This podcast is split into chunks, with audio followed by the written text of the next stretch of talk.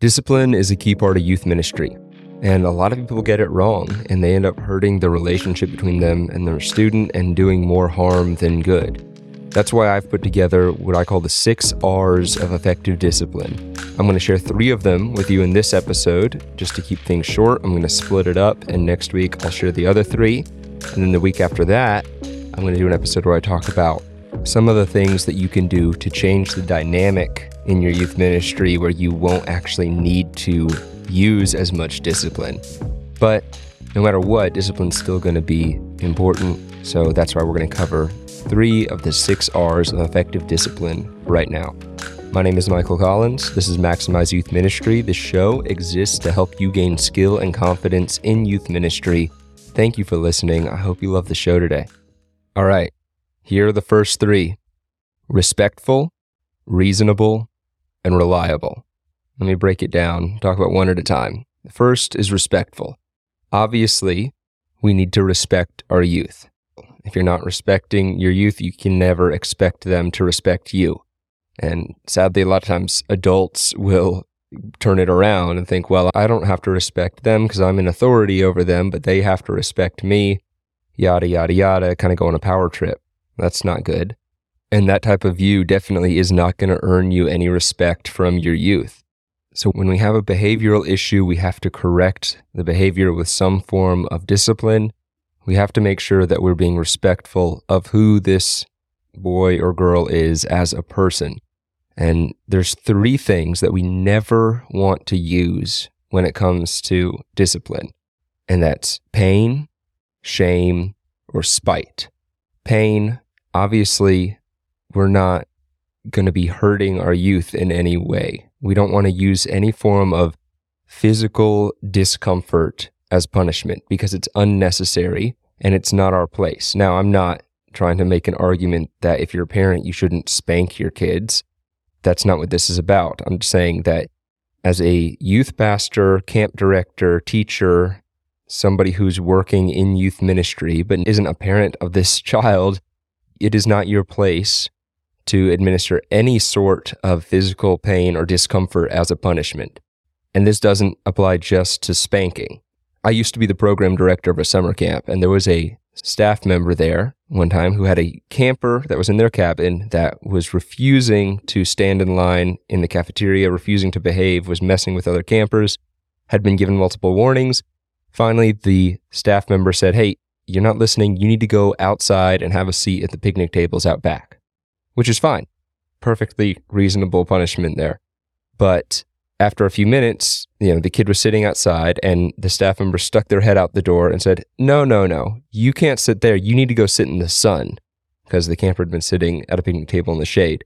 And it was at this point that we crossed the line because now we're using the physical discomfort of sitting in the hot sun in the middle of summer as a form of punishment. And that's not necessary. And, and it comes across as cruel, especially to the kid who's being punished. And we never want to appear cruel or mean to our youth. And if we follow all six of these, that won't happen. But that's why the first one is respectful. You never use pain or discomfort to punish them.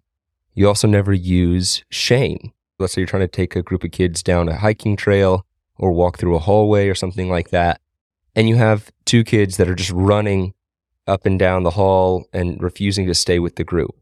One very common punishment or one very common form of discipline is to have the kids hold hands or, or hold hands with you or hold hands with another kid who's not running around and say, all right, you, you guys weren't listening. Now you need to, you guys have to hold hands so you can't run away from me anymore or hold my hand.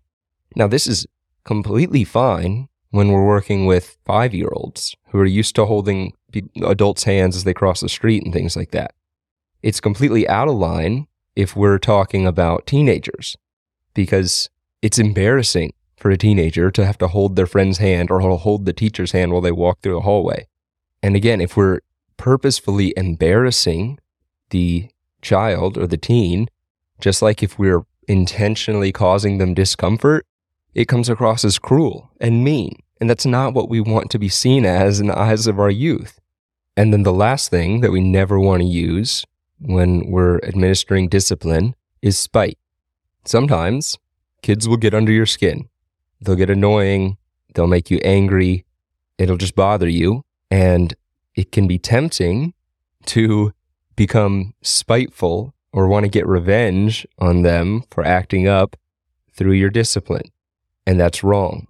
All right. We, you're the adult, you're the youth pastor, you're the teacher, you're the director. You need to be able to stay calm and cool. And if a kid has get gotten under your skin so much that you're responding out of emotion of some sort, you need to pass that situation off to somebody else for them to handle. Because when we become spiteful and we start to try and take our revenge on this little brat who's been driving us crazy all week, that's when we tend to use shame or pain as a form of punishment. So we it's easier to avoid the first two if we can avoid becoming spiteful. So that's the first one. Be respectful by making sure you never use pain, shame, or spite when you're administering discipline. The second R of effective discipline is reasonable. We need the discipline, the punishment of some whatever it's going to be, it has to be reasonable. Trying to pull out some military Marines punishment of scrubbing an entire bathroom with a toothbrush is completely unreasonable.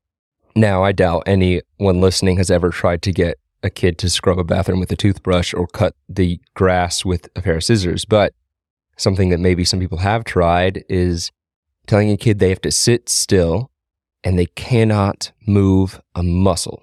And if they move at all, if they move their finger, if they scratch their nose, if they yawn, then their time restarts and they have to sit there, or you're going to add another five minutes or something like that, or making them sit there for half an hour. That's unreasonable for a kid to carry out.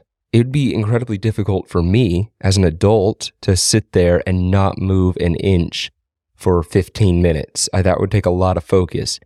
It's can't expect kids to be able to do that.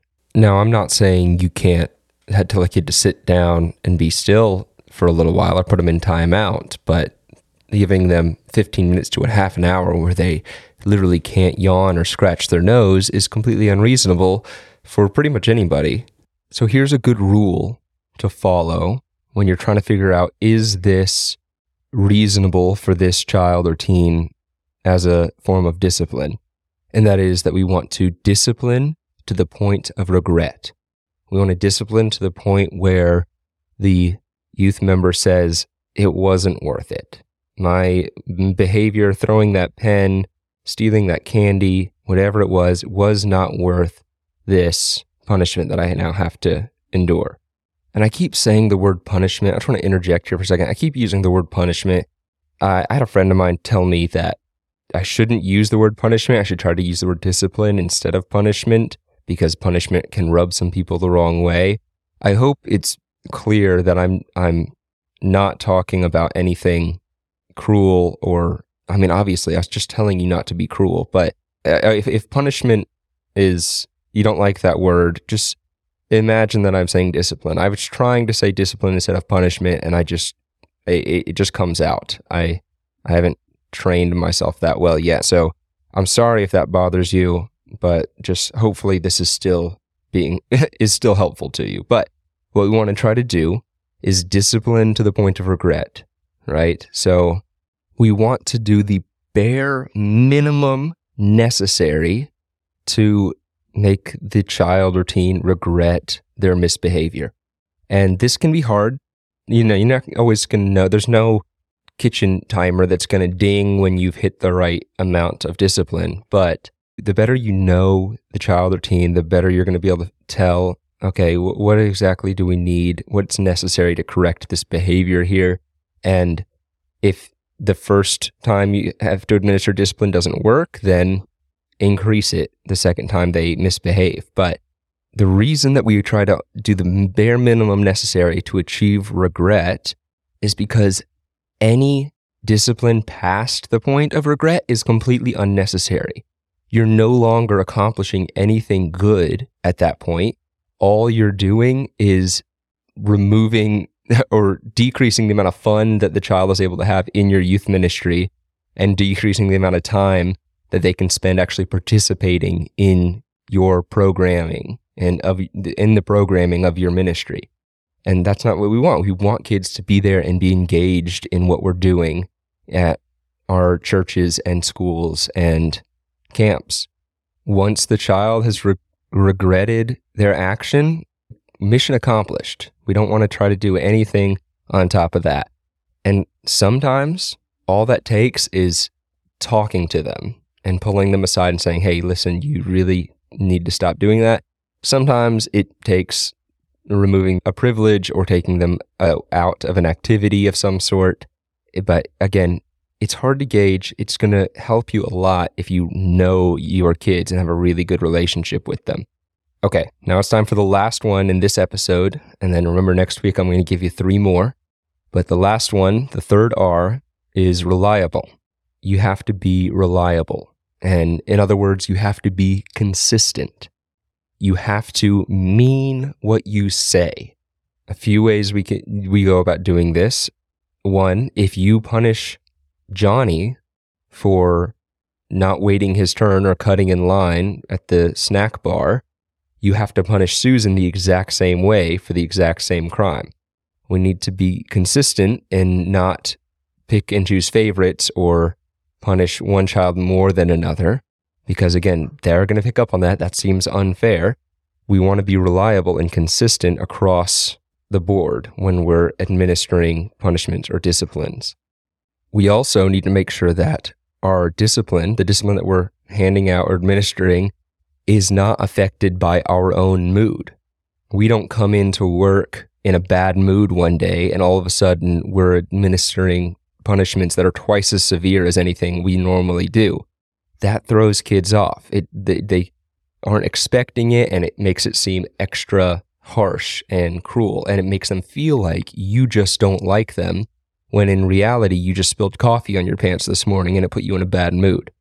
So just like I said when we were talking about being respectful, you cannot let your emotions affect your disciplinary decisions.